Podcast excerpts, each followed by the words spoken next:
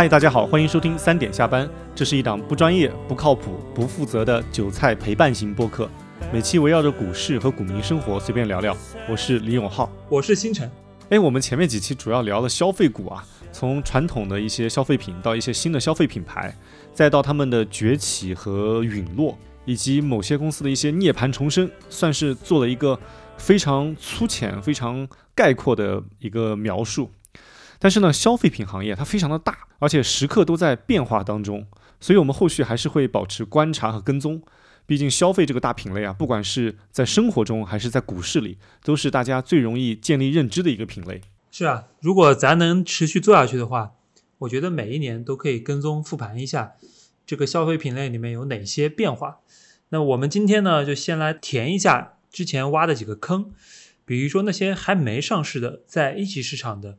一些消费类公司，或者说不局限于消费那些泛生活类的公司，其实啊，我们在生活中处处都能看到一些新的品类出现，不管是线上还是线下。浩哥，你看，马上又双十一了，又到了很多新消费公司摩拳擦掌冲销售额的时候了。哎，对，哎，其实不光是线上的一些品牌借着双十一在冲销售额啊，很多线下的一些像商业体也也想借此机会搞一波充值啊、促销啊这类活动。比如我今天下午去我经常去的那家按摩店，就在我家楼下那种社区型的按摩店，哎，他们也开始忽悠我了，说，哎，李哥啊，马上到双十一了，我们公司又开始搞活动了，再充点钱吧，充多少送多少啊。然后我说我去年充的到现在还没用完呢，今年就就就先算了吧。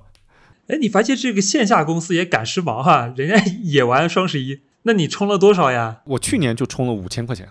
哦，这么多呀！你平时能用那么多按摩吗？你听起来这个五千块钱感觉很多，但其实是不多的，而且充钱啊真的是很划算的。就现在按摩基本上算是都市职场人的一个刚需了，因为你经常坐着嘛，然后对着电脑，很容易身体就酸痛了。现在基本上每一个小区附近都有一个类似的按摩店，是我我家附近就有盲人按摩店。我充的这五千块钱还只是在家门口的这个足疗店充的钱。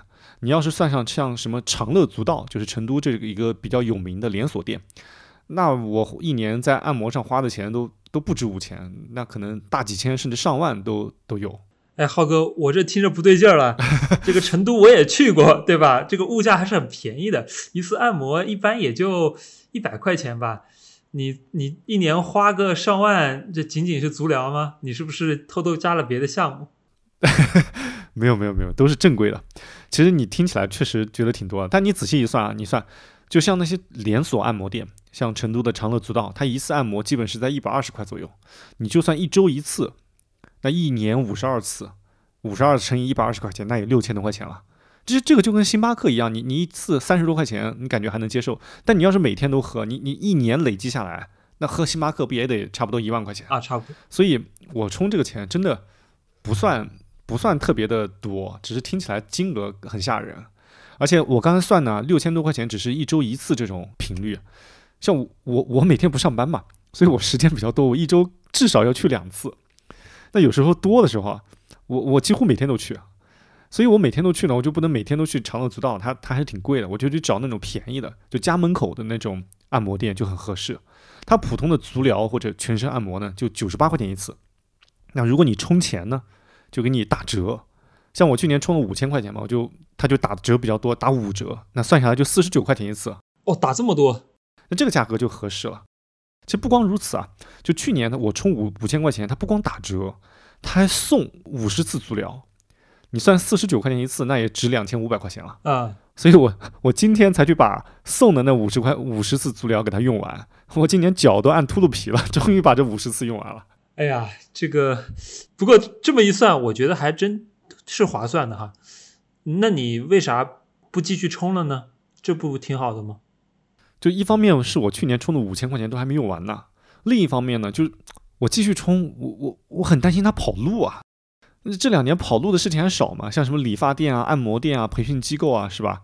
我相信我们的听众当中啊，一定多多少少都听过或者亲身遇到过这类跑路的。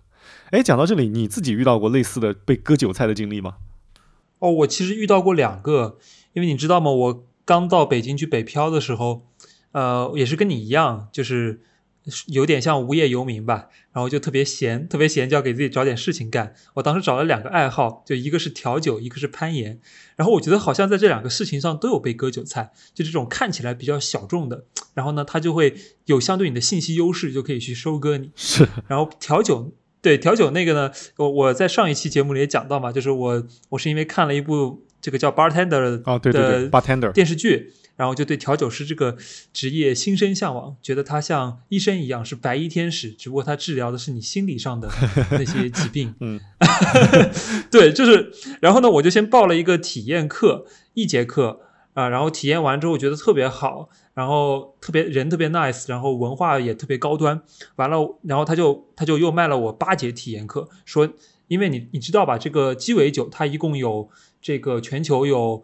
啊，这个主要七种基酒嘛，然后他说你可以每节课我们来学一种基酒，它的基础上的一些调酒，然后我就报了八节课，完了我八节课啊学到一半他就开始忽悠我，他他说我觉得你很有天赋啊，小伙子，我觉得你不仅对味觉特别敏感，你还特别懂人心，我觉得你可以把这个作为一个副业。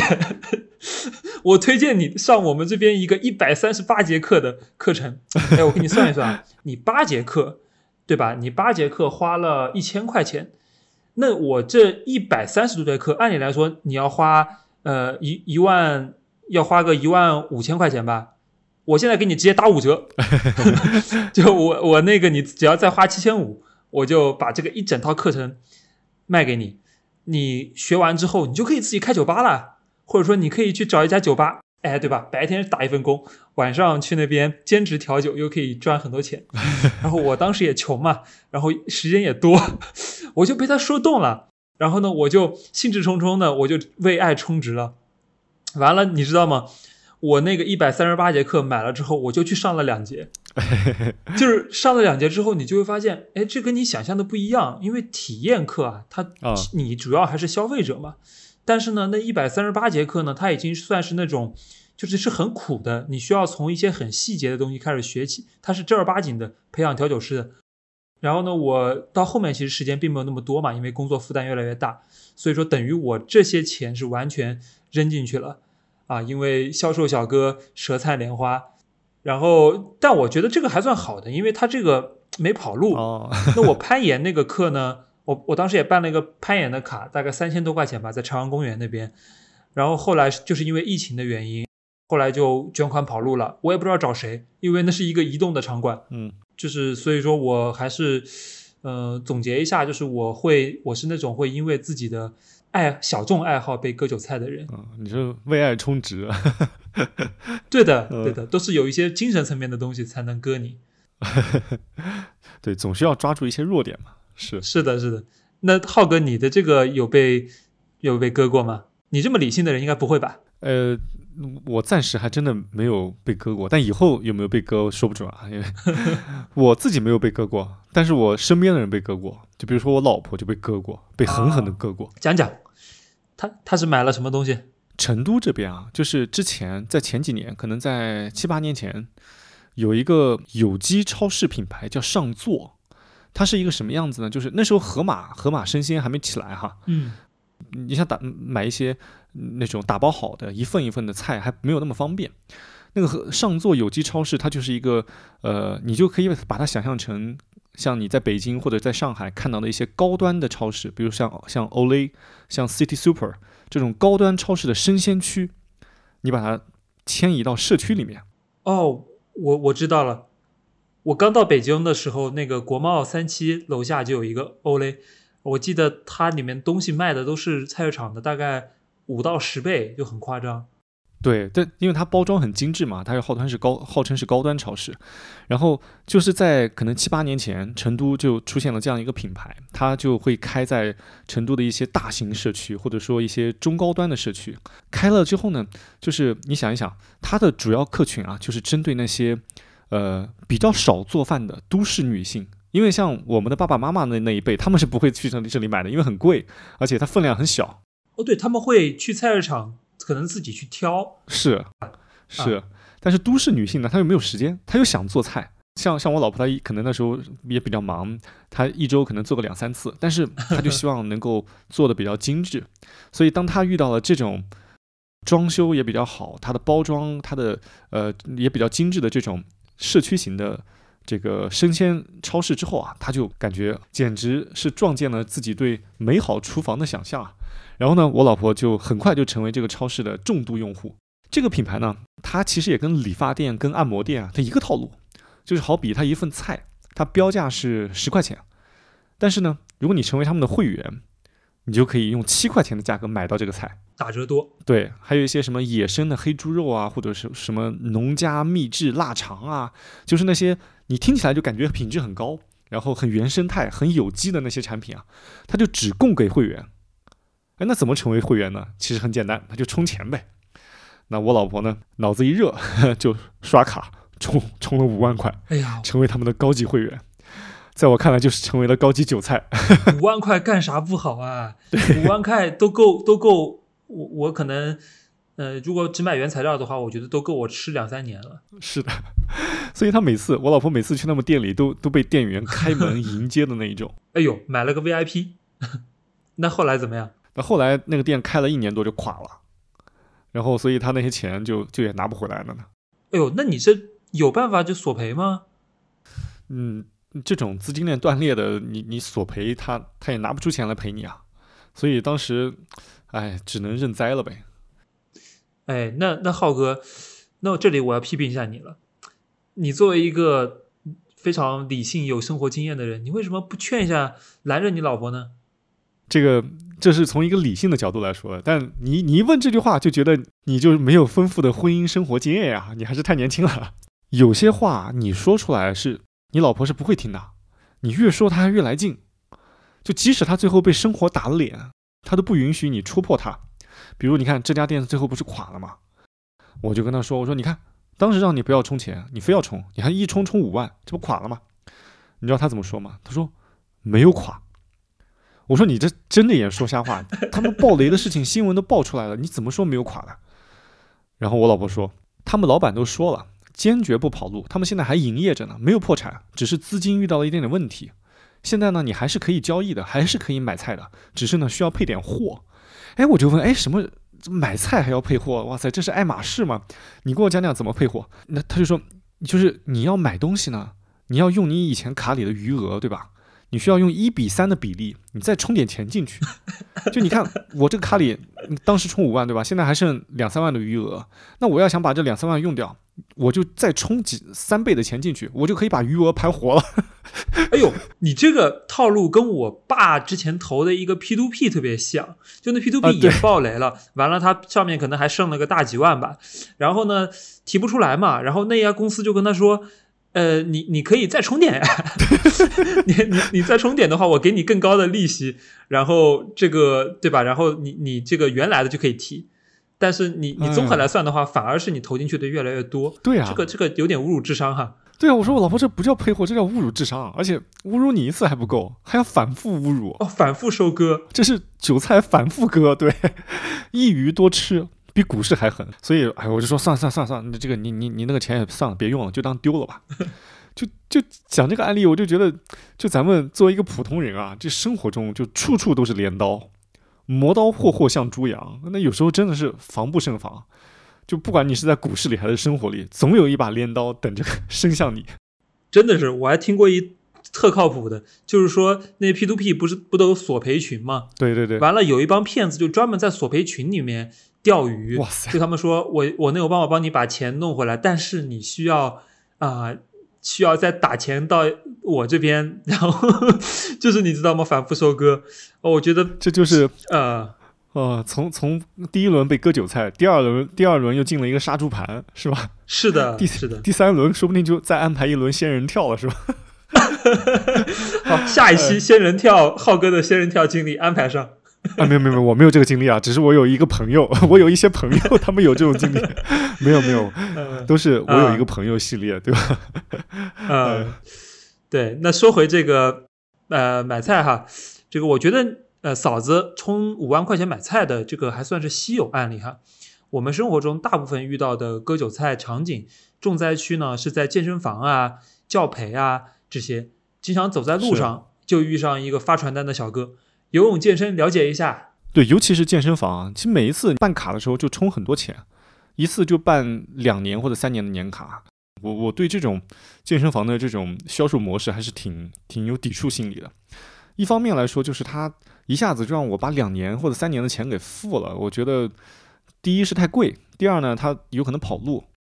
还有另外一点就是，其实对于像我这种经常运动的人，他跟他可能还会物有所值。但其实对于某些人啊，减肥或者运动这个冲动啊，那有些时候仅仅是一瞬间的冲动，就办卡之后可能只去了两三次就不去了，然后那个钱就相当于白花了。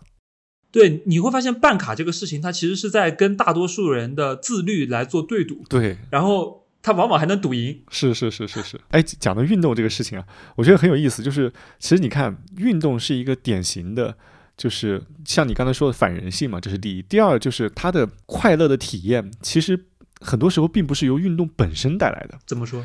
你想一想，比如说你办健身卡这件事情，可能最快乐的几个瞬间啊，第一是你办完卡之后。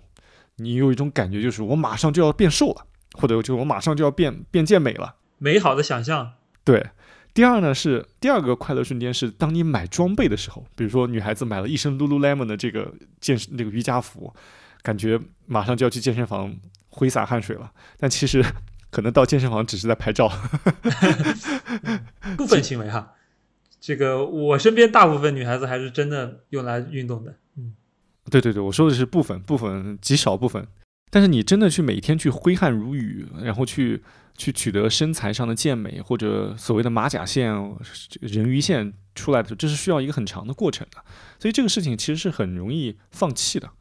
一旦你放弃了，但你的钱已经交出去了，你可能已经交了两年的年费了，这这时候你就会觉得很不值啊。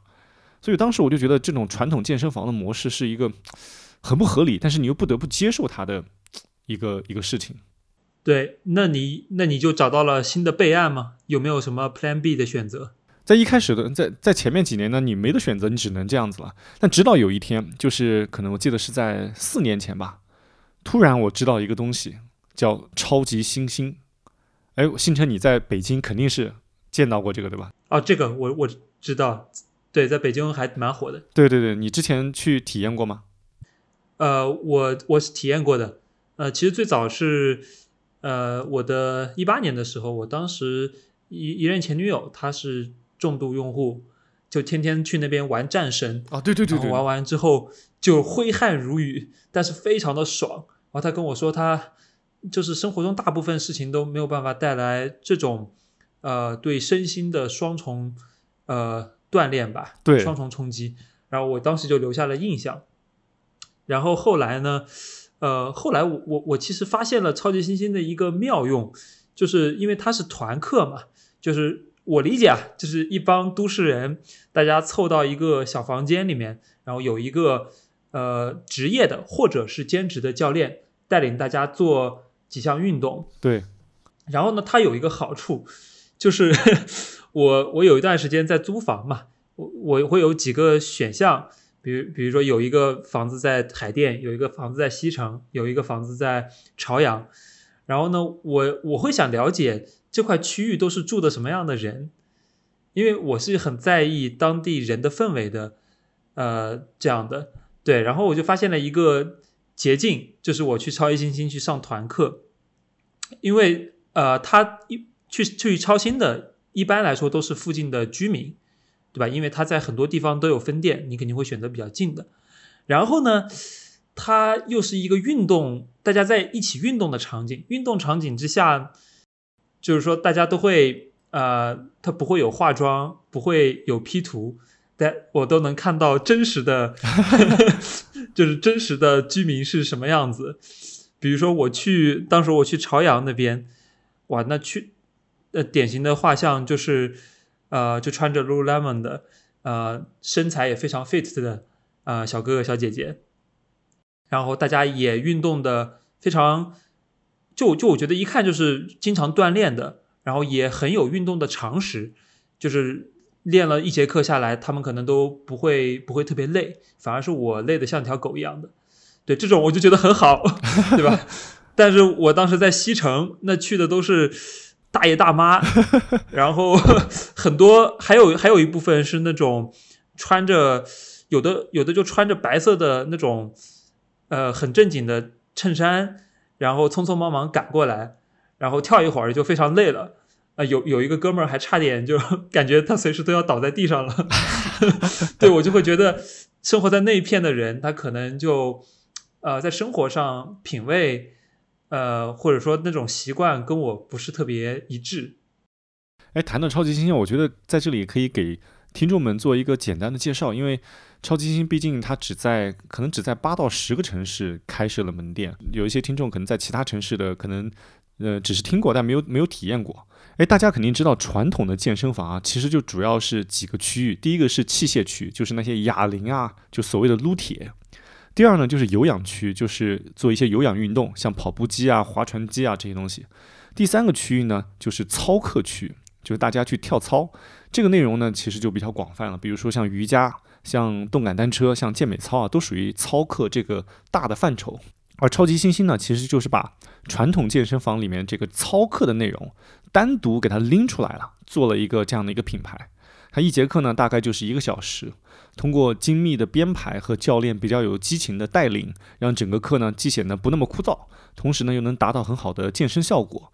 课程结束之后呢，它还会有一个拍照打卡，这样呢就把这个社交和炫耀的属性拉满了。其实像现在我们的生活当中，如果你比如说你秀一些你买的一些名牌包啊那些东西，那有些时候会会遭到人的反感。可能会觉得这个人多多少少有点物质，但是呢，如果你炫的炫耀的是大汗淋漓的样子，这就显得很正面、很健康嘛。而且这种运动完的仪式感也是从内心层面算是一个认可，就做一个 happy ending。所以这呢，就是他整个一节课的一个大概一个流程。还有他有一个重点啊，就是他解决了传统健身房一下子让你付两年、三年的年费这种痛点。他的课程每一节课都是按次付费的，就是你上一节课给一次钱。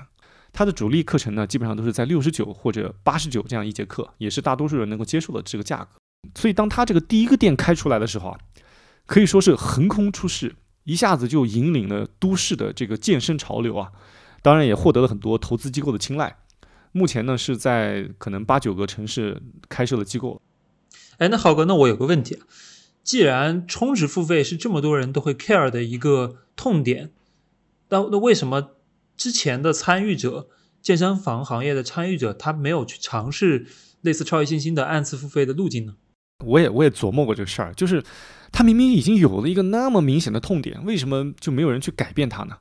后来我就看了超级星星创始人的一些访谈，这个创始人并不是一个健身行业的人，他以前跟我是同行，甚至是同公司的。我以前在，我和他都以前都在万科工作过。然后呢，他好像是万科的一个设计师，因为自己喜欢健身，但是呢，也确实体会到这个痛点。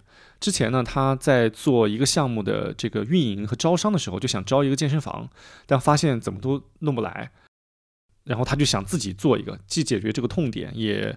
做一个创新嘛，他就勇敢的迈出了这一步。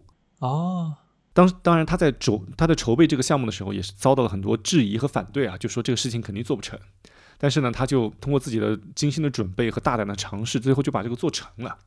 哎，这个让我想到了一个很有意思的问题啊，就是其实你看很多行业内的变革或者说破坏式创新，往往都是由行业外的人来，或者说就是一些外行人来做的。啊，是的，是的，比如说像汽车行业的 Elon Musk，对对吧？他原来也并不是传统车厂出来的，像像超级星，他也不是一个做健身的，而是一个设计师，他去他去做的。为什么不是健身行业的人来做类似于超级星星这种尝试呢？就是这种单次付费的操课这种模式呢？我觉得有两个困难，一个呢是它的财务模型很难跑通。你看，我们传统的健身房的模式啊，都是预付费的模式。其实这是一个很舒服的模式，但同时呢，这也是一个很危险的模式。就你你知道预付费吗？就是你还没开业，就其实你在开业之前就已经开始充会员了。那可能开业的前期，尤其是前一两个月，你通过卖会员已经把把这个你前期的投入已经都已经收回来了。然后这样子，你的现金流的压力就很小嘛。但其实这也是一种很危险的模式。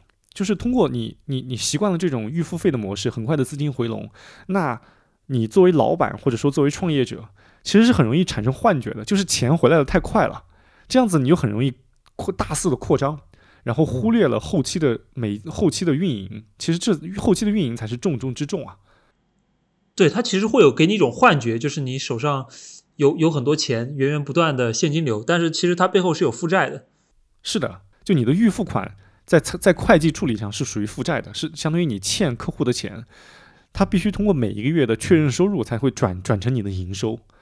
但是呢，这是财务角度，从报表的角度来说，但你你你作为一个老板，你看着账上有这么多钱，你就很容易再再去扩张啊。那扩张扩张很容易资金就资金链就就出问题了。哎，讲起最大的预付费行业，你想到是什么行业？呃，我想到一个，就巴菲特他的伯克希尔哈萨维，就保险公司也是一个预付费的行业，对吧？哎，对，保险公司是保险是一个预付费行业，还有一个很大的预付费行业，其实房地产就是一个很大的预付费行业。哦，期房，对对。期房就是我先把钱给你了嘛，最后盖好再再再交付给你，所以房地产老板 很容易就扩张，就资金链断了，就是因为这个钱回来太快了，那那一旦就是周转太快，你其实你的风险就很大嘛，所以通过预付费然后把成本回收回来，这是一个比较舒服，但但其实是很容易犯错的一个一个模式。那超级星星没有做这种这种模式嘛，它它就比较辛苦。就是超级猩猩的财务模型，相比以前的健身房，它是一个，它是相对辛苦的，它它中间会有一个 gap。那如果超级猩猩它只做一个单店，那还可以通过创始人的资金、自己的资金来把这个中间这个缺口给它补上。但是如果他想继续的扩大，那它中间的资金就很难，它回收回流比较慢嘛，它就会影响它的扩张速度。这是第一个问题啊，就是财务模型不如以前的这种健身房预付费模式顺畅。第二个难点呢是。操课，它其实这个内容它很很容易枯燥。有有过健身体验的听众们肯定会有这种感觉的，就是比如说你以前上一个私教课，或者说你以前上一个体育课，如果那个如果那个老师很会调动情绪，很会很会做动作，很会引导，那你可能整节体育课都很开心。对于这种线下体验型的课程的编排，以及教练以及优秀教练的传达，它就非常非常重要。所以。他就要求你需要去聚焦你的精力，去打磨课程好，打磨好课程这样一个产品，然后呢，去上好每一节课。这个呢，其实就是一个很缓慢，并且很很看重后期运营的事情了。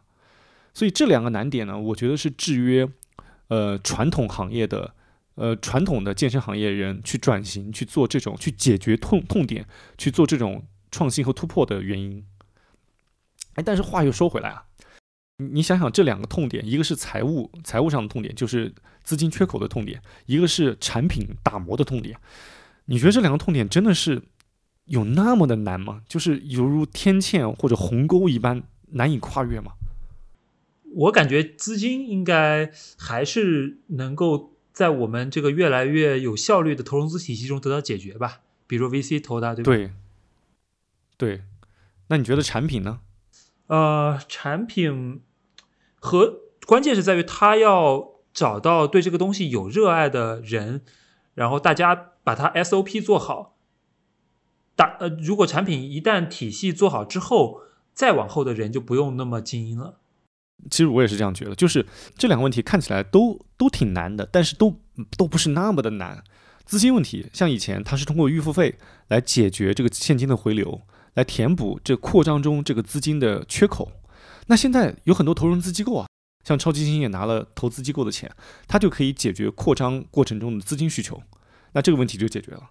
那产品就是每一节这个课程的产品的设计和传导，其实这个也没有那么的难。那当然，它肯定是不不那么容易啊。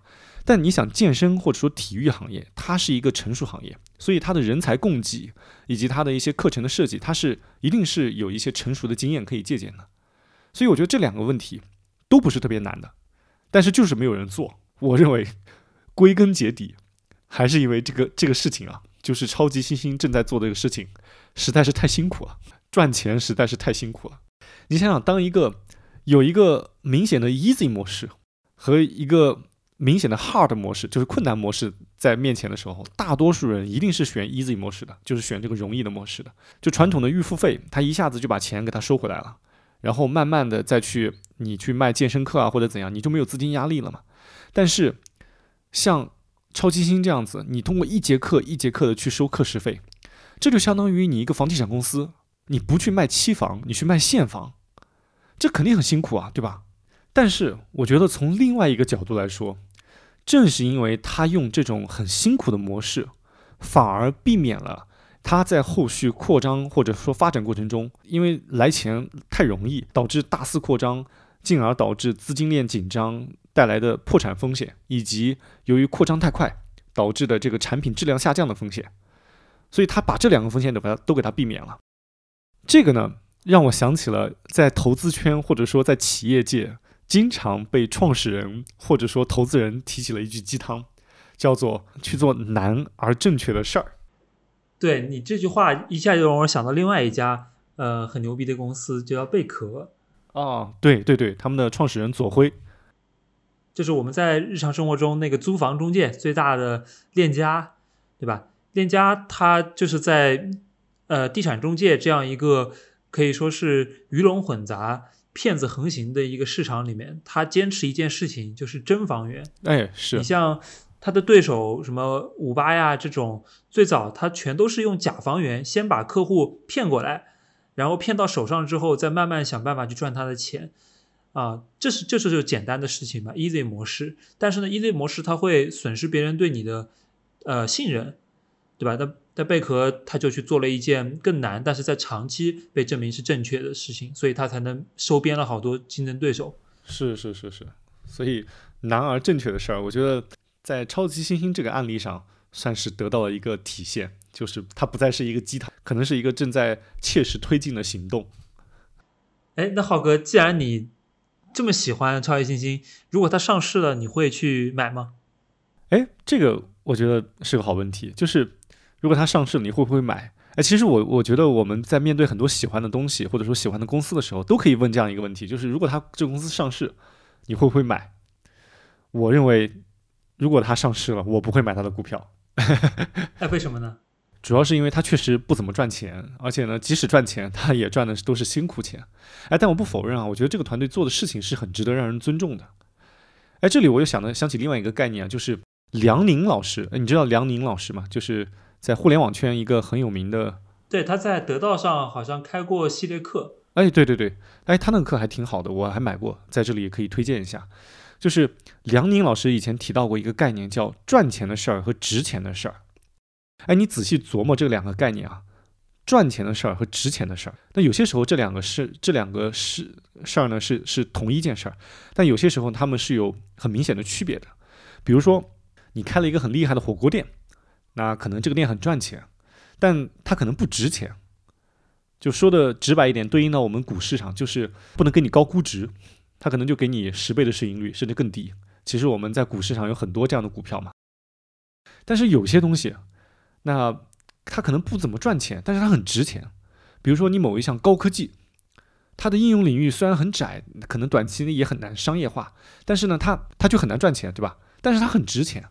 对你，你对应到市场上，可能就是这个公司还没怎么赚钱呢，就盈利水平不怎么样，但是市值特别高。那我们自己做生意或者说做投资，肯定是希望这个事情又赚钱又值钱了。那那这样才是最好的商业模式吧。其实你提到高科技公司值钱这一点呢，我觉得还有两种情况啊，至少在 A 股是这样，就是第一个呢，是因为呃大家觉得它在未来某一个时点，它的利润有可能非线性的爆发，可能有几倍、几倍、几十倍、几百倍的空间。哎，对啊，这是一点，所以愿意给高估值。第二点还有一种，我理解就是一种呃对创造价值这件事情的一件新呃正反馈吧，就是说。可能他一辈子都赚不了多少钱，但是他做的这件事情确实改变了大家的生活，就它是一个很有社会价值的事情。是是是。那大家也会 就对应估值会高一些。比如说，我感觉 A 股炒的很多呃爱国信仰的东西，有很多半导体公司就是这样的，就是它估值直接顶到了天上，你百分之百替代算出来也不值现在这个钱。所以最好我们能够找到那些既赚钱又值钱的股票。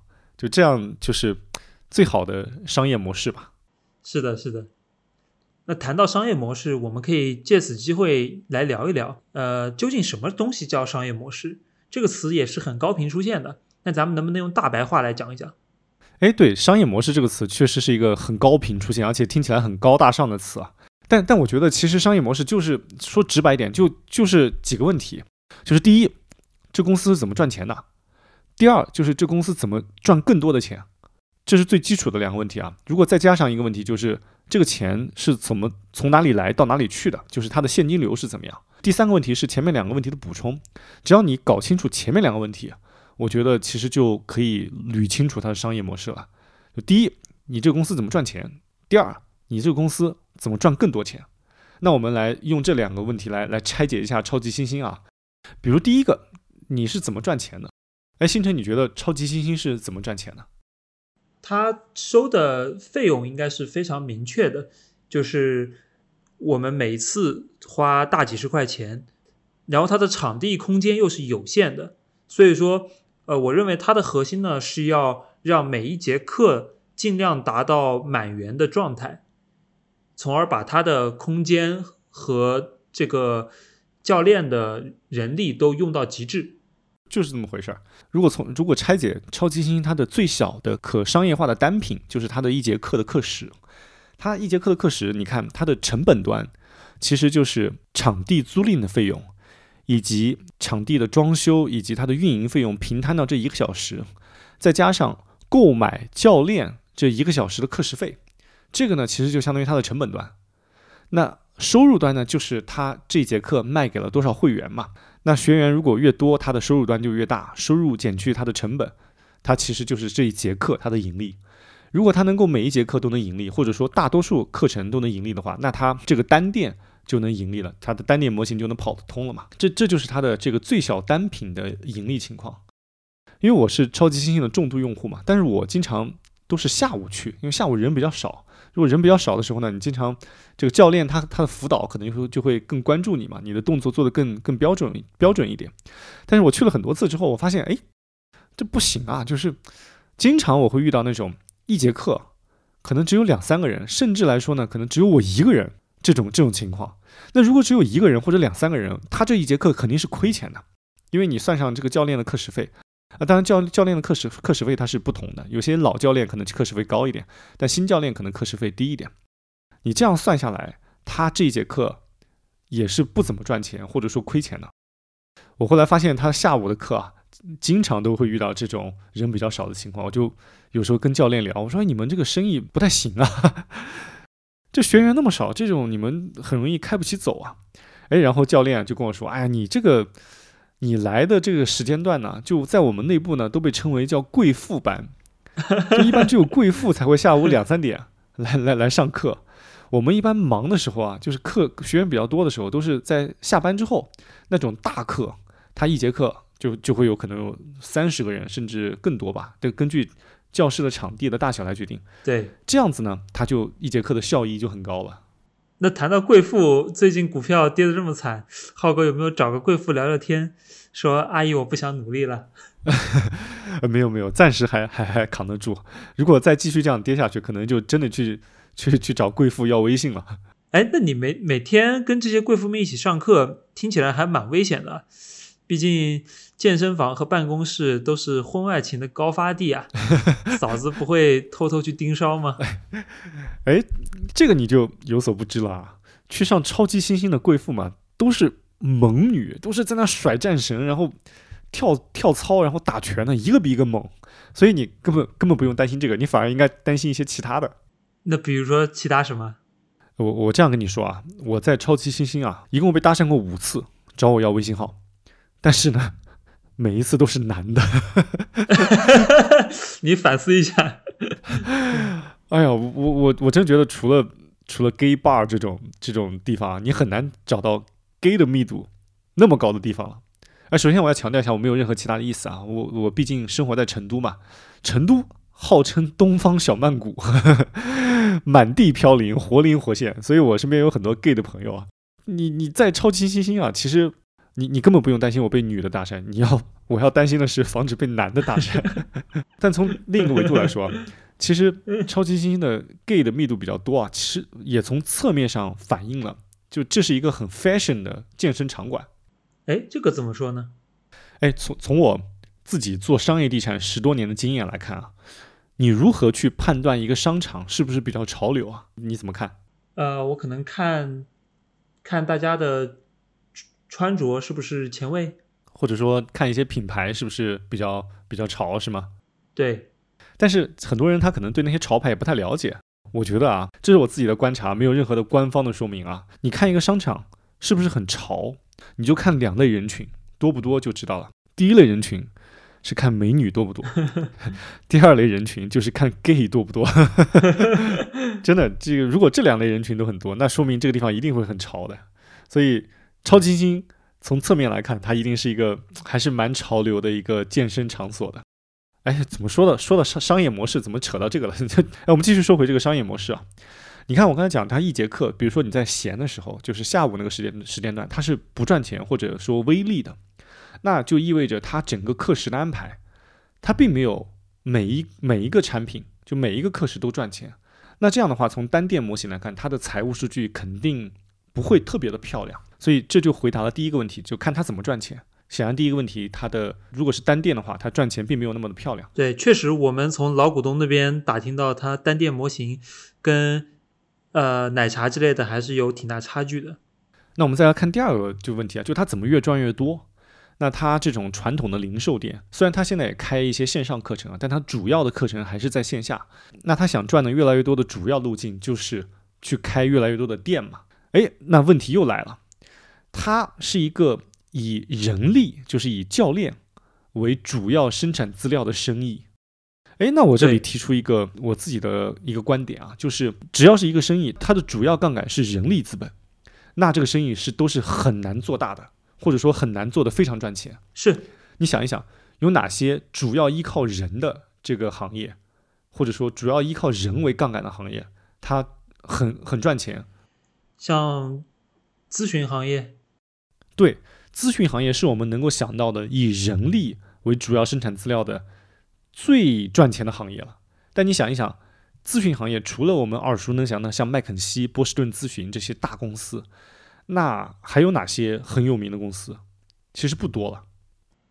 呃，我跟你说，其实你说的这几家 MBB 呢，它作为股东肯定是不赚钱的。就他是合伙，对，就是员工很赚钱啊。他是员工赚钱，但员工赚钱呢，现在也没有那么赚钱，因为他这个还是受到这个经济周期的影响。然后呢，其实，在咨询行业做最大的叫埃森哲啊，对，他能够做到最高的呃市值，还是本质上是因为他选了 IT 这个赛道去做咨询。一个是 IT 这个赛道啊，埃森哲他也会做一些这个 IT 相关的技术东西，所以我觉得埃森哲他并不完全是一个完全以人力资本作为杠杆的一个行业。它其实是同时撬动了技术这个杠杆，就比如说像美团，其实它也有很多就美外卖员，它也是一个重人力的一个行一个公司，但是呢，它同时也撬动了科技的杠杆，就是互联网的杠杆，而且像换还有另外一个行业像金融，它其实它它同时撬动的是人力和和资金杠杆，那它也很容易做得很大，但是像超级星这样子。它纯依靠人力为杠杆的，我觉得它是很难做的很大的啊！而且你刚才提到了像咨询行业这种以人力为杠杆的，作为股东他不怎么赚钱，但是作为员工他是很赚钱的，是吧？因为它是一个高高高附加值的一个脑力活动。对，这里就矛盾了呀，它其实是股东和员工的利益是对抗的。有些时候你是很难找到那种多方受益的模式啊，比如说像股东也受益。创始人也受益，员工也受益，消费者也受益，这种模式比较少吧？我觉得，可能阿里巴巴算一个吧，或者腾讯这些算一个。啊，现在对股东已经不算了吧？是是是是是，确实确实，有些时候股东收益和员工收益确实是有一些矛盾的。哎，你刚才提到了像埃森哲、像麦肯锡这些咨询行业，他们的员工收入是很高的，对吧？哎，这里我们可以。来进行一个新的探讨啊，就是我们刚才聊到了公司它是有商业模式的，嗯，其实我觉得对于我们个人，就每一个所谓的职场人或者打工人来说，其实我们自己也是有商业模式的。你有没有琢磨过这个问题？哎，我还真想过，因为我们其实赚钱，呃，都可以想一个问题嘛，就是你赚的究竟是什么钱？你也是把你自己作为一个商品在市场上去卖嘛，然后你就会发现，好像就有些人。他他赚钱就不依赖于自己的劳动时间，然后呢，他就越到后面赚的越多。对，对，这是这是一点，就是我觉得第一点在于说我们，呃，他的边际成本，每个人赚钱的边际成本不一样。第二点，我觉得是周期性，嗯就有的人会靠周期赚钱，但有的人他赚的是很平稳的收益。哎，其实我刚刚你问这问题呢，我突然想到，我们说公司有阿尔法和贝塔，我觉得个人个人也可以是一家公司啊，那它也可以有阿尔法和贝塔。那阿尔法就是我在某项能力方面的积累，比如说我呃会计学的特别好，比如说我管理过五百人的团队，比如说我英语很好，它这个能力一般是可迁移的。那这是不管我干什么行业的话，我都可以得到我对应的一个薪酬水平的。但是呢，其实除了阿尔法之外，还有一个东西叫贝塔。这个贝塔就是你赶上了一个行业它的一个发展的一个一个势吧。比如说在互联网行业，我们看到好多就大专学历的，但他就比较早进了这个行业，然后赶上了行业的一波。那现在呃年薪也上百万，他代码可能都是都是代码都是去找那种什么七天包会的班教的。但他赶上了这个贝塔，但贝塔这个东西呢，它是说实话就挺看运气的，就是你也没有办法，没有每个人都没没有办法打包票，我在一个上行的贝塔还是下行的贝塔里面，因为未来是不可知的。对对，这就是所谓风口上的猪嘛，对吧？是的，赶上了风口，你就能起飞了。是的，是的，是的，是，哎，我觉得你说的这个是算是一个一个很很好的解释啊，就是个人的阿尔法和贝塔。我自己对于个人商业模式，我自己是。有一套理论的，嗯，其实你看刚才说的公司的商业模式就是两个问题，你怎第一是你怎么赚钱，第二是你怎么赚更多钱。其实个人也可以用这两个问题来套，就是我个人怎么赚钱，以及我怎么去赚更多钱。如果你不是一个富二代，就是一个白手起家的人来算的话，你你的你一开始你所能贩卖的产品其实就是你的时间，所以每个人都是拿自己的时间和精力去交换其他的价值。所以我觉得时间就是我们每一个人的产品。那其实怎么去卖这个产品，就决定了你自己的商业模式。我自己总结有三类商业模式啊。嗯，第一类就是你把自己的时间卖一份，就你这一份时间只能卖一，只能卖一次。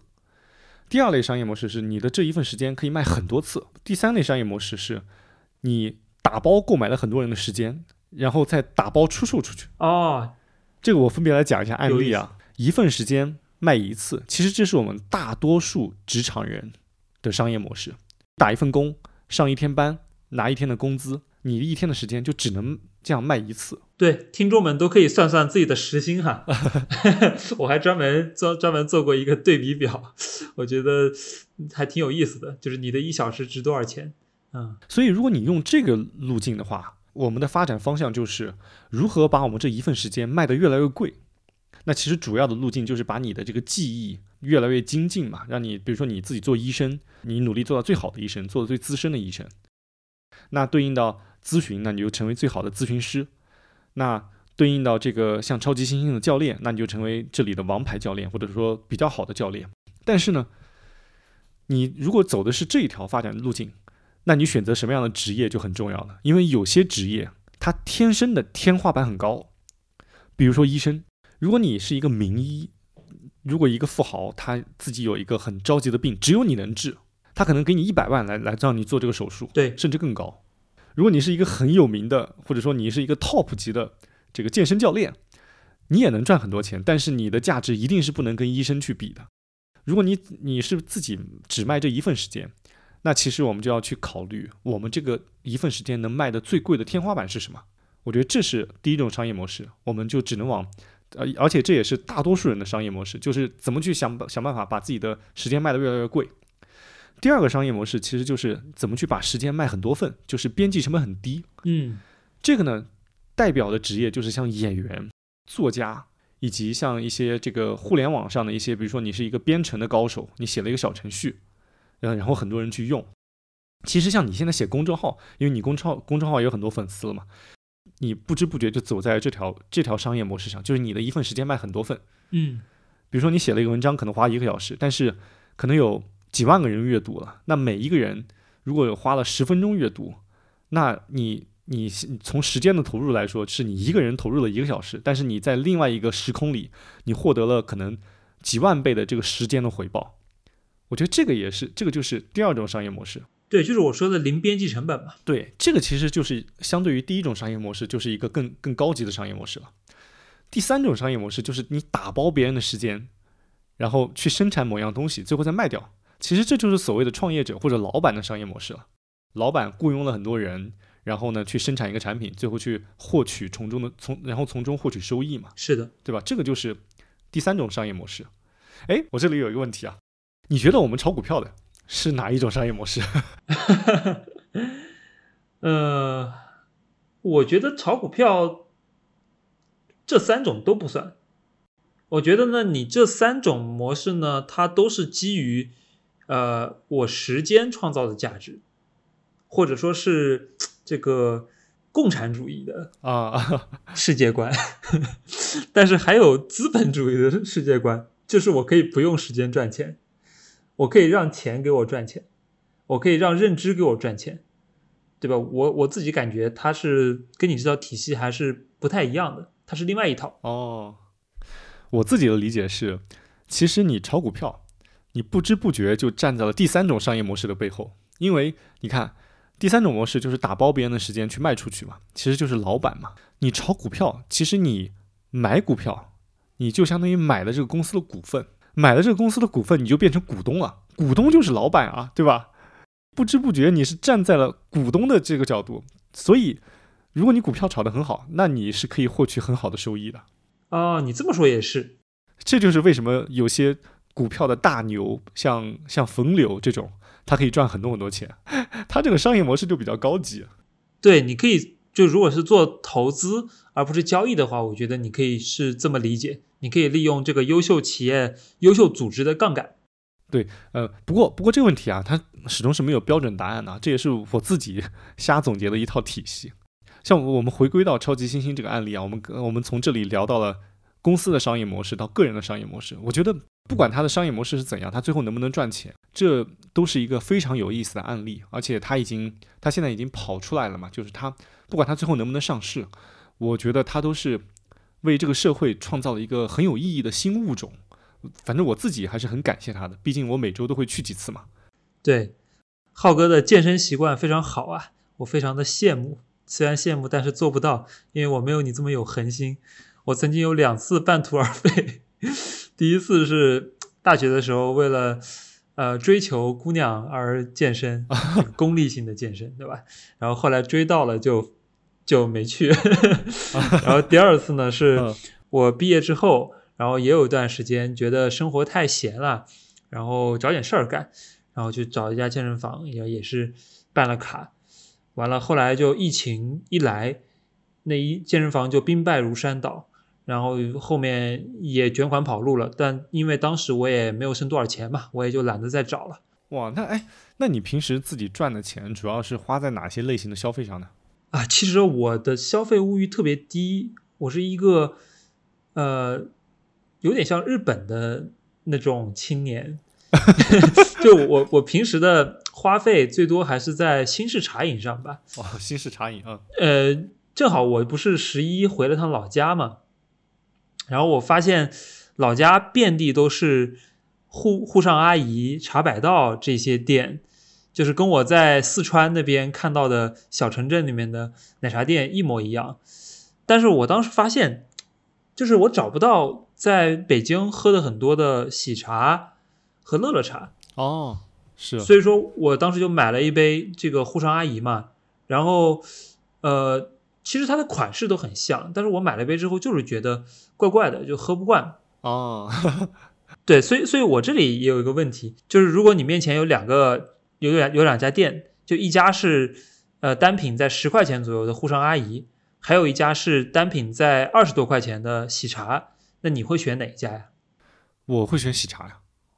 呃，喜，哎，其实我也会选喜茶。嗯，你对，为什么呢？呃。首先，从我个人来说，我喝这种奶茶比较少。第二呢，就是我我我自己有一个非常简单朴素的认知的观点，就是人不识货，钱识货。在我不了解产品的时候，我就我就选贵的。哎呀，我觉得你的这个观点非常的灵性啊，就是说钱会找到它自己的主人，对吧？贵的东西有贵的道理。但是我我要跟你说一下，就是这两个产品呢，它其实代表了两类完全不同的茶饮产品。像喜茶、乐乐茶、奈雪的茶，它们是属于呃这种高端化、品牌化的，有点轻奢属性，然后有一些情绪价值的属性。然后呢，沪上阿姨、茶百道、古茗这种，它的客单价啊，包括蜜雪冰城，它的客单价总体来说要低百要低三分之二，就是几块钱或者十块钱的，它就主打的是这个性价比。嗯。对，这是两个完全不同的市场。然后呢，我最近发现啊，一个非常非常令我震惊的数据，就因为你知道，像喜茶，呃，它它是我之前认知中一级市场新消费里面投出来的最好的项目，对吧？它经常出现在各种媒体的 PR 稿上。但是呢，以喜茶为代表的高端化的茶饮市场，其实这些品牌都活得非常的艰难。拿喜茶来举例，它去年。这个时候是八百多家店，今年仍然是八百多家店，也就是说它开店是没有增长的，但是呢，它的客单价断崖式的下降，从三十块钱降到了二十块钱，也就是说，这个这家公司的营收在这一年里面下滑了百分之三十多。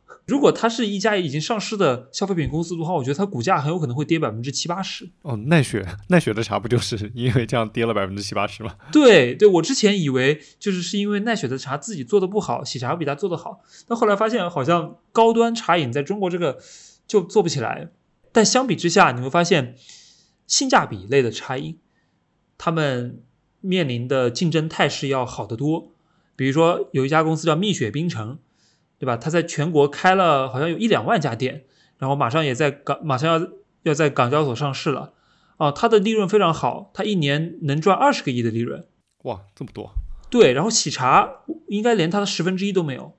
那这个跟我们的感官还是有蛮大的区别的，因为首先蜜雪冰城它的产品更加低端嘛，而且价价格也更加便宜，但是它的利润却比喜茶和奈雪多那么多。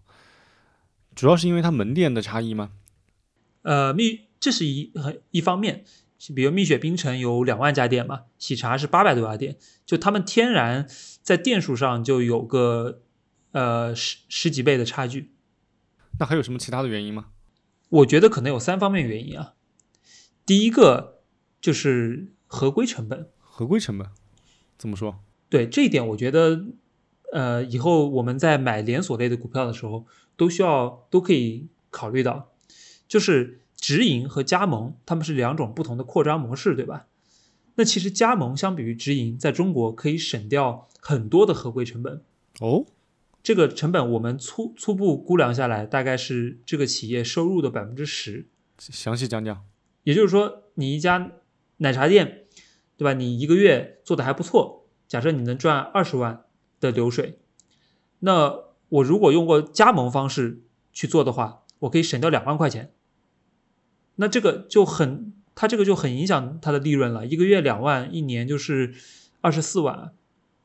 为什么会这样呢？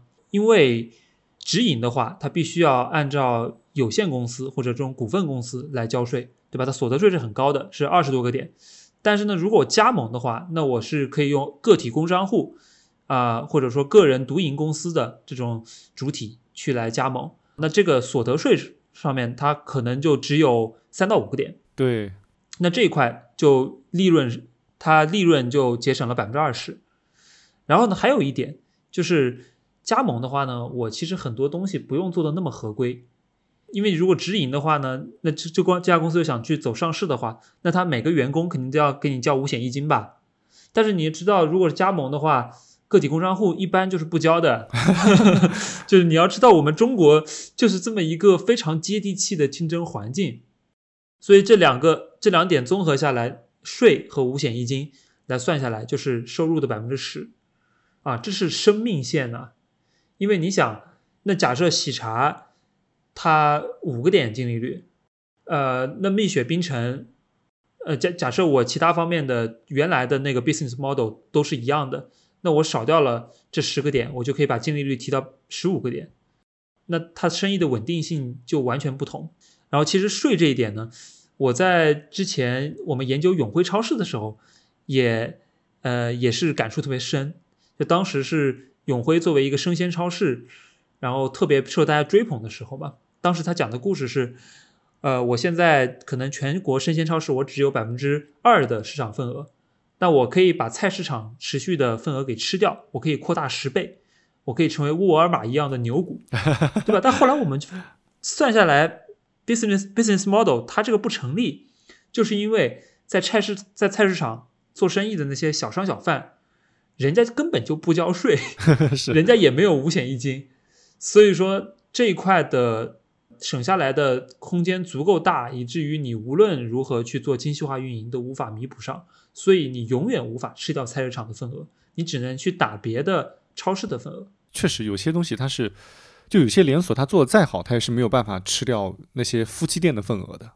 哎，你刚才说永辉去吃去吃掉菜市场的份额，让我想起了去年还是前年另一个很火的一级市场上的案例，就是一个拉面店估值一个亿的那个故事，你知道吗？就是在叫叫马继勇拉面，在上海比较多，我不知道在北京多不多。嚯，一个店一个亿，那他这家店得赚多少钱才能打平这个账啊？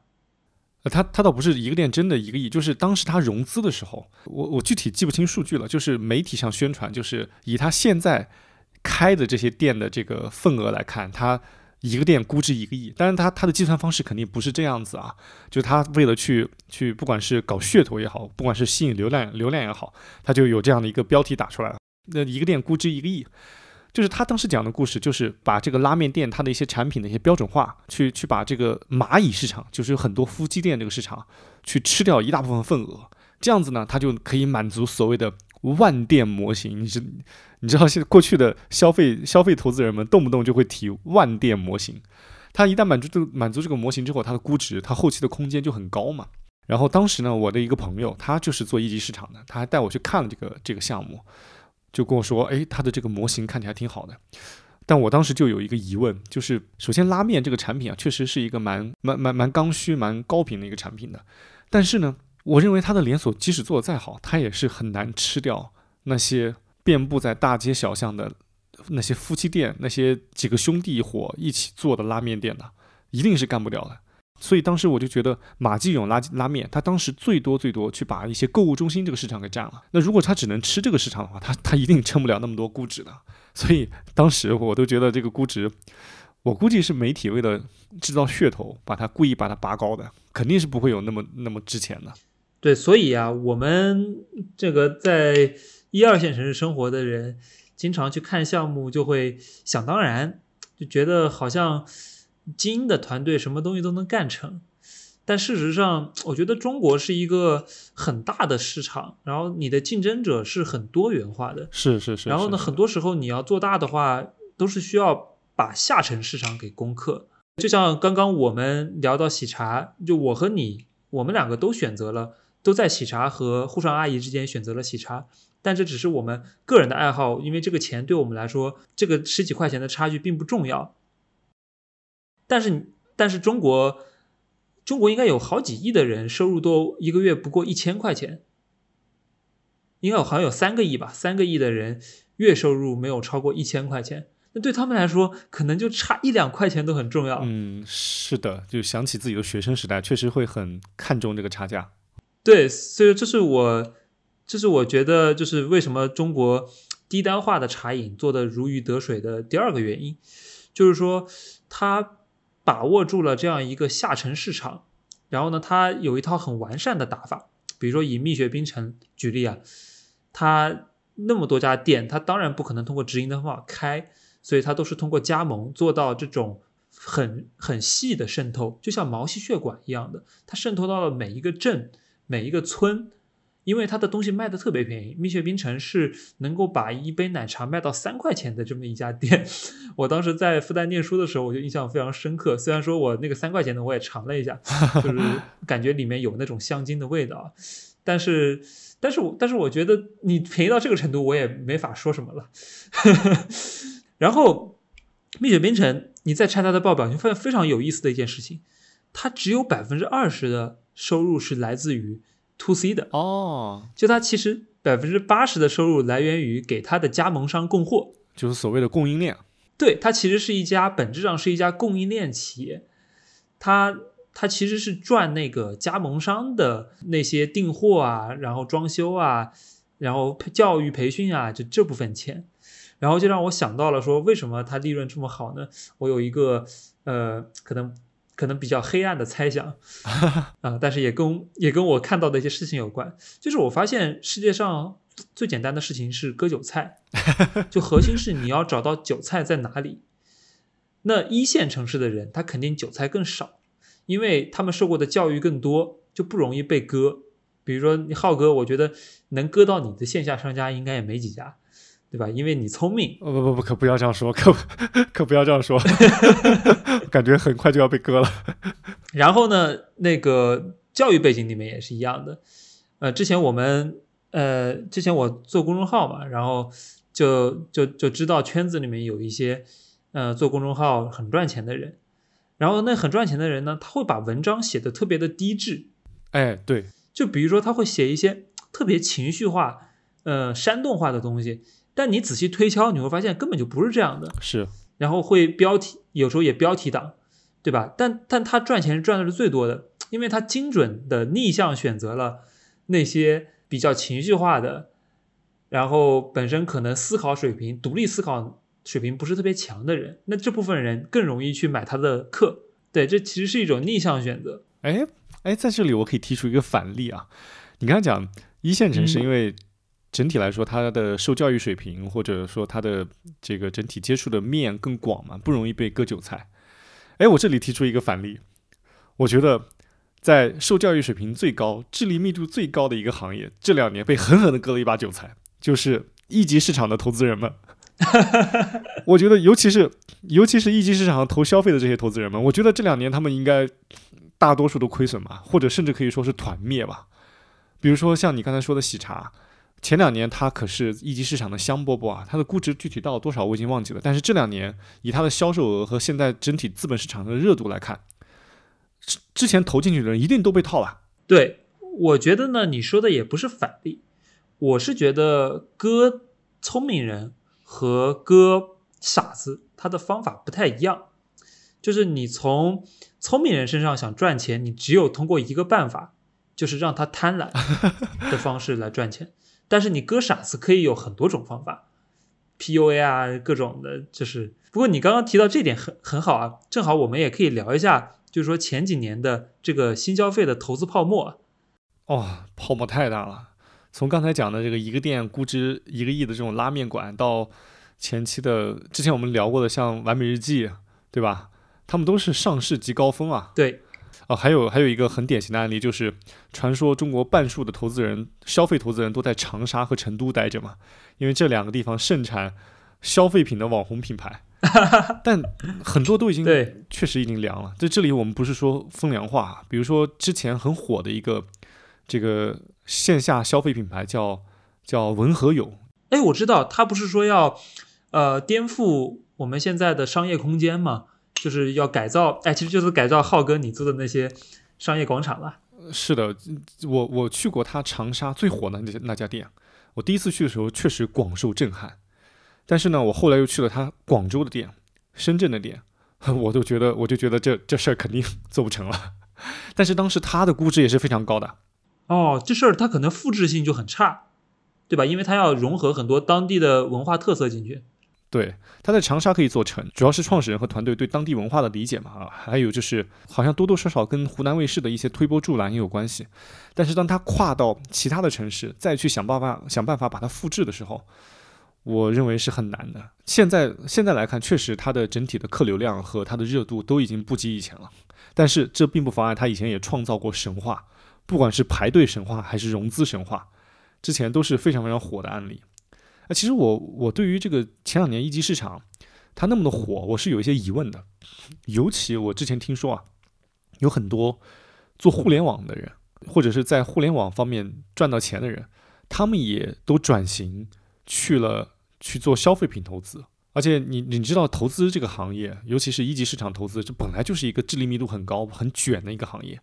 我就搞不清为什么那么多高素质的人才他们会去冲向消费品投资这样一个泡沫。你哎，你有很多这这方面的朋友，你你你之前有打听过这方面的事情吗？那我就跟你讲一讲这个聪明人是怎么做傻事儿的。就其实呢，在二零二零年之前，消费在 PVC 行业根本就没什么人看啊，因为大多数消费做得好的公司，它本身自己现金流就很好，对吧？因为这并不是一个像高科技一样需要 Capex 前置去投入很多，然后再到后面爆发的，它就是一个很稳定的。你先要把单店模型做好嘛。那我为什么需要投资呢？他们也不知道自己可以从 VC 那边融到资。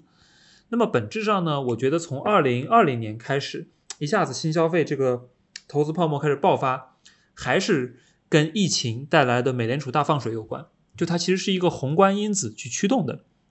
当时钱一下好多嘛，美国人又印钱，对吧？然后刚好当时我们的上一波在互联网赚了大钱的那些人。他们发现移动互联网已经没有创新了，然后新能源又没有起来。新能源是二零二一年行业景气度起来的，所以在那么一个时间窗口里面，它必须这些钱需要有一个能承载它的足够大体量又有新故事的行业。那么，所以就很多 TMT 基金就转去看了消费。啊，那他们为什么觉得这东西有新故事呢？当然也是确实有那么几个公司，他们快速的成长。啊，新消费公司，比如说像喜茶，对吧？喜茶，喜茶，还有元气森林，它是一二年吧？对，一二年一个大专生 就自己开店，然后就做起来一家几百亿估值的公司。啊，在你还是觉得挺颠覆的嘛？因为你在之前你会觉得说，好像消费它是需要一个十年磨一剑的事情，那现在让我看到了几年时间也可以成长起来，那就颠覆了认知嘛。那么回头看呢？你会你会你会发现，其实它也就是一波啊，它本质上是因为呃流量驱动的，就是很多流量渠道它从原来线下的经销商呃这种比较慢的模式变成了线上的这个流量，所以我可以进行集中的流量采买，然后来加速催熟我的一个消费品的成长过程。对，然后呢，除当然除了这个原因，还有一个很重要的是二级市场。你会发现，本质上一级市场它还是跟着二级市场的估值走的。刚好在二零，其实，在二零二零年之前啊，从应该说从一八年开始，整个消费板块就是 A 股的长牛板块，对吧？它一直相对于大盘是有超额收益的。然后当时茅台、呃海天之类的，一被干到这个呃三四十倍、五十倍 PE。顶在上面，那你后面的一级市场公司自然就有了一个想象的空间嘛，对标估值就很高。对，所以我觉得综合来看有这些原因吧。有，其实我刚刚说的这些就包含了宏观、中观和微观的三个层面。是是是，这让我想起来当时前之前我们聊过的，像泡泡玛特刚上市的时候也是备受追捧啊，但估值都估值都已经被拉得很高了。想想现在回想起来，那个时候真的是算是泡沫的一个阶段性的顶峰啊！是啊，是啊，嗯，哎，那你现在，那你后来有没有总结？就是对于泡沫这回事儿，尤其像我们刚刚经历的消费品泡沫，还有其实前两年的互联网也是泡沫。就泡沫顶峰的时候，它一般都会有什么样的现象？我们可以尝试去分析总结一下，好 好在下一次泡沫的时候顺利的出逃啊！就是我感觉泡沫是很容易看出来的。啊，它就是有很有很明显的一些信号，啊，比如说第一个就是它的估值贵嘛，就是这个估值我们可以用这个 P E P S 啊这些东西来估算嘛，或者最简单的，呃，就是我假设我给一个乐观的 scenario，这种里面它未来的一个市场份额，对吧？我这些拍出来，那那能不能解释现在的估值？那么我告诉你，在二零二零年和二零二一年，它都很多项目就根本最乐观的情况下都无法解释它的估值。在可能一六年左右，当时早期消费类的项目估值大概只有一千万到三千万，但是呢，你在二零二零年，一个类似的，呃，一个刚开始做的团队，比如说是保洁出来的，啊，或者说是学校背景比较好，或者是互联网出来的，啊，这种团队还不错的一个天一个天使轮的项目，它的估值就已经过亿了，就是就是说就是说这四年时间就翻了个十倍吧。这是一第一个。然后第二点呢，你会发现大量的人来跨界，啊，很多是人都是非常外行的。就我当时身边也有很多做投资的人啊，他们嗅到了这个味道，他们其实也不懂消费品，但他懂讲故事啊，他就拉了一帮原来做消费品的人，然后呢就去就去 to VC 去骗钱了。对 to VC，你 你我觉得跨界也是一个需要很很重视的问题，因为呃，虽然呢，你你之前也在超级新星这个例子里面提到说，很多伟大的创新都是由跨界的人做出来的，但是如果当这个行业百分之七八十的创业者都是没有这个行业经历的，那我觉得也是一件很很不 make sense 的事情，对吧？也是一一个很需要警惕的一个信号。分两面来看，是是是，对，然后呢，呃，你还有你会发现，估值倍数涨得特别快。在我身边的圈子里面，我我最多最恐怖的是听过一个半年涨了一百倍估值的项目。哇塞，这个做火箭啊，对，当时当时好像是自嗨锅比较火吧，就是做这种方便食品的，然后它也是类似吧，就是做做这种方便速食。哦，对，它为什么能半年涨一百倍吗？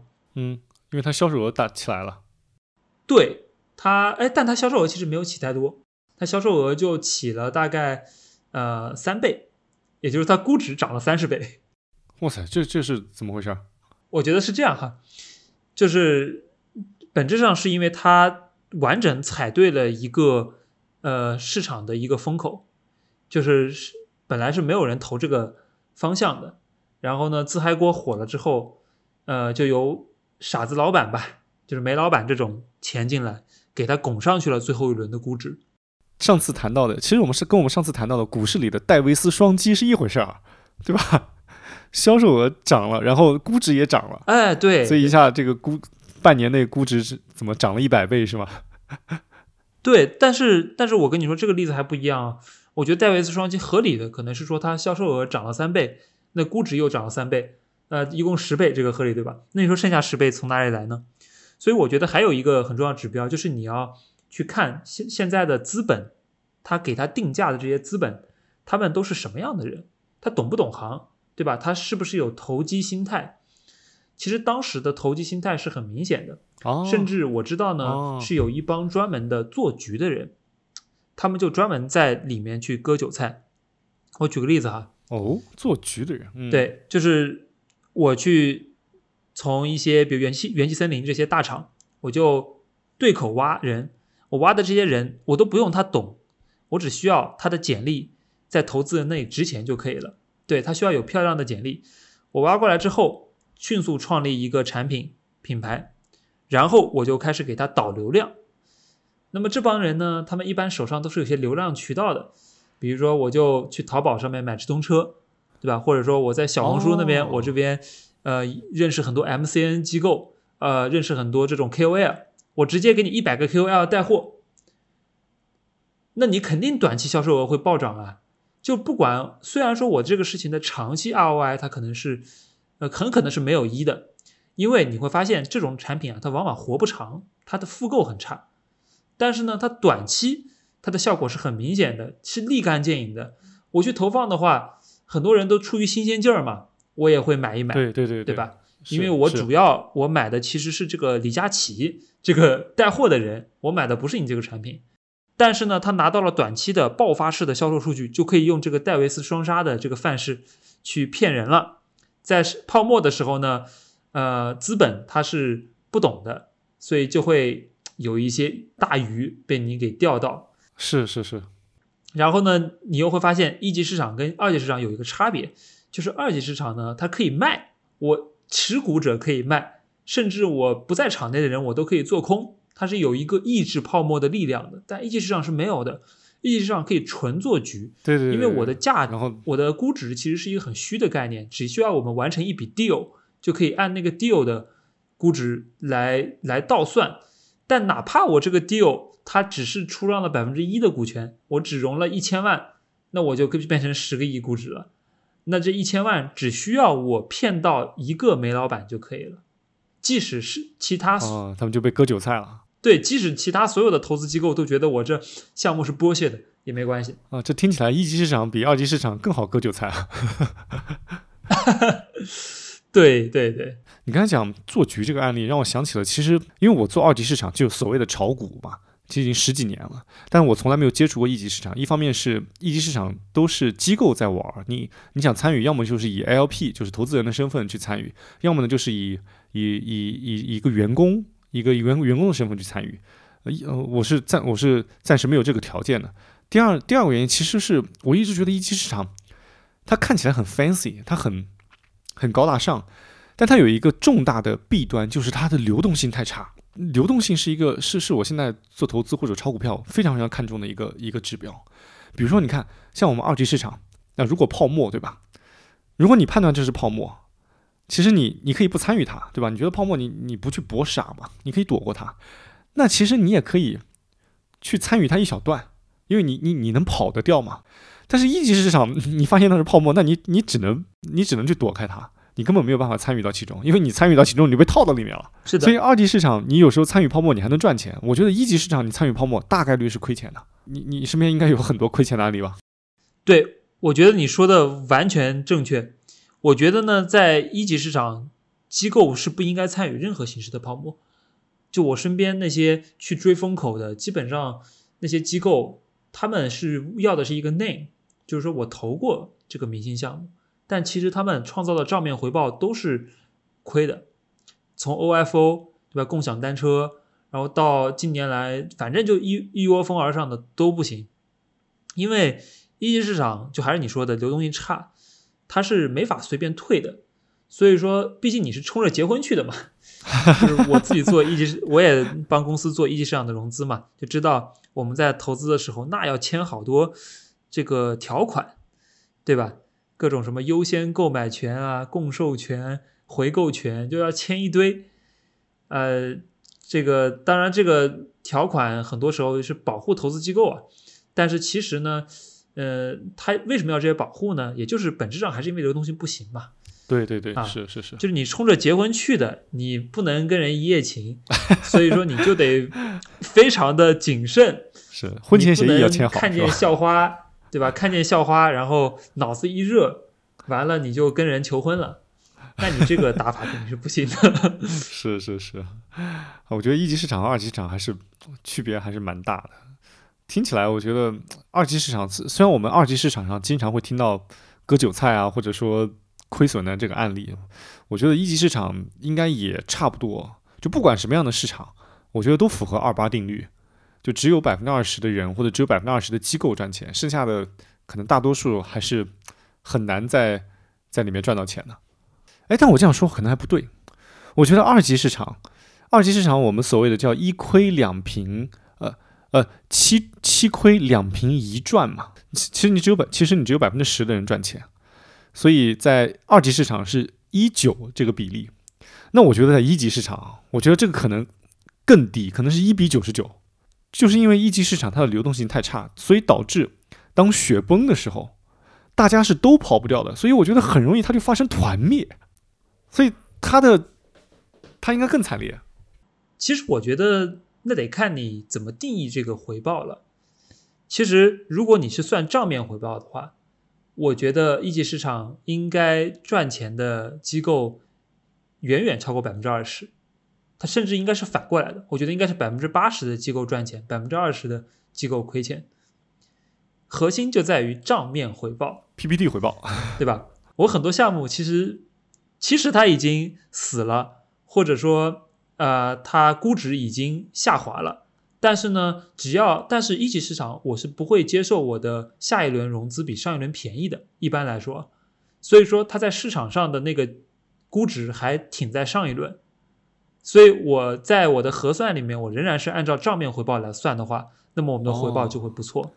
哎，这让我想起了鲁迅的一名言，好像好像是鲁迅吧，就是有些人他死了，但其实他还活着，对吧？有些公司他死了，但但但还有些人还想让他活着，但他在投资人的故事中还活着，在在给 LP 的报告中还活着，账面上还活着。对，对我就觉得这个机制是很有意思哈。我之前听过一个数据吧，就是所以现在在经济环境不好的时候，LP 呢，它很多时候不会按账面按账面回报来算，它会算一个 DPI，就是说我这个基金成立这几年了，我究竟给我返回来多少现金，对吧？你按这个算的话，你会发现，那那真的是我觉得百分之十的赚钱的机构都没有。哇，这还是挺惨烈的。哎，那像你那些在做一级市场投资的那些朋友们，他们过去这两年是不是也多多少少亏了一些钱啊？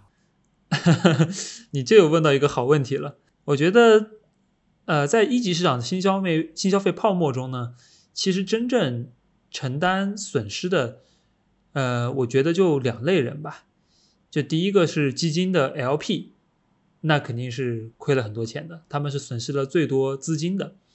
那么呢，主投新消费的那些员工，他们其实也是有损失的。虽然说他们不亏自己的钱，但是第一，他们奖金拿不到了；第二，他现在要去换赛道了，就他这段职业经历是应该是很痛苦的。就我据我了解，现在市场上一个专投消费的非常有产业资源的基金，现在五亿美金在账上，今年一个项目都没投，对吧？那他不出手的话，留你何用呢？那要么裁掉，要么你转去看新能源，对吧？对哦，哎，这让我想起了我们二级市场也经常会有那种地产研究员失业、医药医药研究员失业的故事，对吧？就是因为 这些股票一直跌。对对对，然后医药研究员已经失业了半年了，然后这几天就就把电动车扔掉了，然后撕下我的美团骑手服，回到了交易室。呃，这两天回来了是吧？对对，然后哎，然后我们说回来这个泡沫中的各种参与者。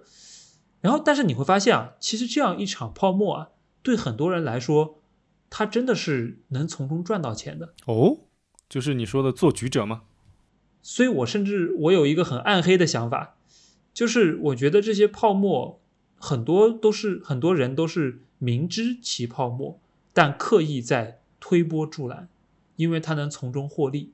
哦，就像一个酒局，这个大家正在。觥筹交错的时候，看大家都喝醉了，你不是应该送每个人回家，而是因为你也举起，而而应该是你也举起酒杯加入这场盛宴当中，是不是？是啊，酒不醉人人自醉，就是你要在那个喧闹的舞会里面去做那个唯一冷静的皇帝新装的那个小孩儿，我觉得是，就是你也没什么意义嘛，因为你耽误人家赚钱了，对吧？比如说，呃，像我了解 FA。就做财务顾问的，就在这一波里面会赚到很多。他们就是永远是赚泡沫的钱，因为泡沫的时候交易额才会大嘛。他们可以这个帮助卖方卖卖给更多买方，帮助买方找到更多项目。那么他们做撮合的，他们赚的反正是交易金额的一个百分比，他又不用管这个泡沫最后怎么样？是，就简单理解理解就是中介嘛，其实就跟房产中介一样，就所以房产中介总总是鼓吹房价上涨的那波人，对吧？是的，是的，因为房价泡沫的时候他们赚的多，然后这个 FA 也一样，就是当资本泡沫的时候他们赚的也多，他们撮合的交易金额越大，他们从中抽的点越多嘛。是的，我就这几天就听说了一个之前做过新消费的 FA 朋友。他自己赚了有大一千万吧，接近一个亿，就从这一波浪潮里面。但是他有一个记录，就是他推给别人的新消费项目没有一个赚钱的，就全都是亏钱的。所以你也可以理解成，就是他让别人亏了好多钱，但他自己从中大赢家。这真是一个黑色幽默啊，对吧？这还是蛮影响自己的职业信誉的。哎，对。不过这个我们也可以把它理解成一个泡沫时代的一个。一个闹剧或者说喜剧吧，它是一个非常态的状一个案例吧，就是在在这场闹剧当中，总有人是被割韭菜那波人。今天割韭菜的人，说不定明天又成为韭菜了。是的，如果他脑子一热，把自己赚的钱全都跟投了进项目里面，那现在可能也要后悔了。所以我是觉得泡沫吧，这个东西就是你可以参与。但是参与的时候，你自己不能真的信。哎，其实我们回看这一轮的消费泡沫，我觉得其实是每一个参与者的大家的一场合谋。你看，不管是投资人，还是创业者，还是消费者，那我们其实，在暗地里都想参与到另一个伟大品牌的成长故事当中。因为在前两年的消费品泡沫当中，总有人会提出说，每一个消费品都值得被做一次，或者说中国一定会出自己的宝洁或者说兰蔻这样的一些更有名的消费品牌。所以，我们每一个人都或多或少的希望这个故事能够呈现出来。但我觉得，那种宏大叙事的时代，可能多多少少都已经过去了。我觉得，任何的宏大叙事，它其实都是跟时代的主题是相契合的。比如说，像两千年左右的互联网时代，那是一个宏大叙事的时代。那还有在两千一零年之后的移动互联网，又是新一轮的宏大叙事。但当这些时代的产业机遇都过去的时候，我们是不是可以转换一种叙事的逻辑，不要再那么期待宏大叙事了？就其实可能，我觉得很多公司它不一定非要去 IPO，不一定非要去上市，它有些时候做一个小而美的品牌，或者说能够自给自足的品牌或者公司，我觉得这也是一个蛮有意思的商业故事啊。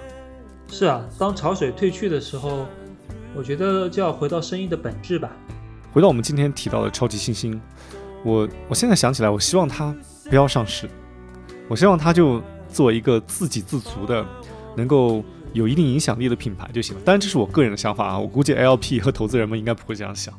如果如果我们的生活中能够出现更多的能够改造我们的生活环境或者说消费体验的一些更好更美好的品牌，他们可能真的不需要上市，他们也能够实现自己的价值。只要他能够跑通自己的商业模型，能够或多或少的影响自己的周围的人，我觉得他就能够。成为一个蛮好的品牌吧。其实我们做播客也是也是这样的呀。啊，对，就这个事儿，甚至我觉得都不能算是一个生意。这肯定不是一个生意啊，对吧？它就是我们去做一个很小而美的产品。我觉得，我觉得我们做播客肯定不是一个生意啊。你生意你得赚钱才行啊。我们我们哪能赚钱？对我们这个第一步还没呢，对吧？这个最多算是一个兴趣爱好。我是觉得这个。每隔半个月，我们深度的随便聊一聊，还是蛮有意思。看，尤其是看到很多听众们能够给我们一些评论，有一些互动的时候，互动的时候，我觉得更是蛮蛮奇特的体验。是，哎，我们今天又聊了好久了。这个这一期呢，算是一个漫谈嘛，就是其实我们并没有一个特别大的主题。本来这一期的主题是想定在一级市场的那些事儿，但其实我们聊了超级新兴的商业模式，聊了个人的商业模式，也聊了一些一级市场的那些。这些八卦或者说有趣的事儿吧，其实没有什么主题。如果归根到一个主题的时候，主题的话，就是我希望少一些宏大叙事，多一些美好的品牌，能够真真正正的改变、改善我们的生活。好，那祝愿呃你的梦想能够成真，我我们共同的梦想能够成真。那今天就先这样吧。好，听众们，拜拜。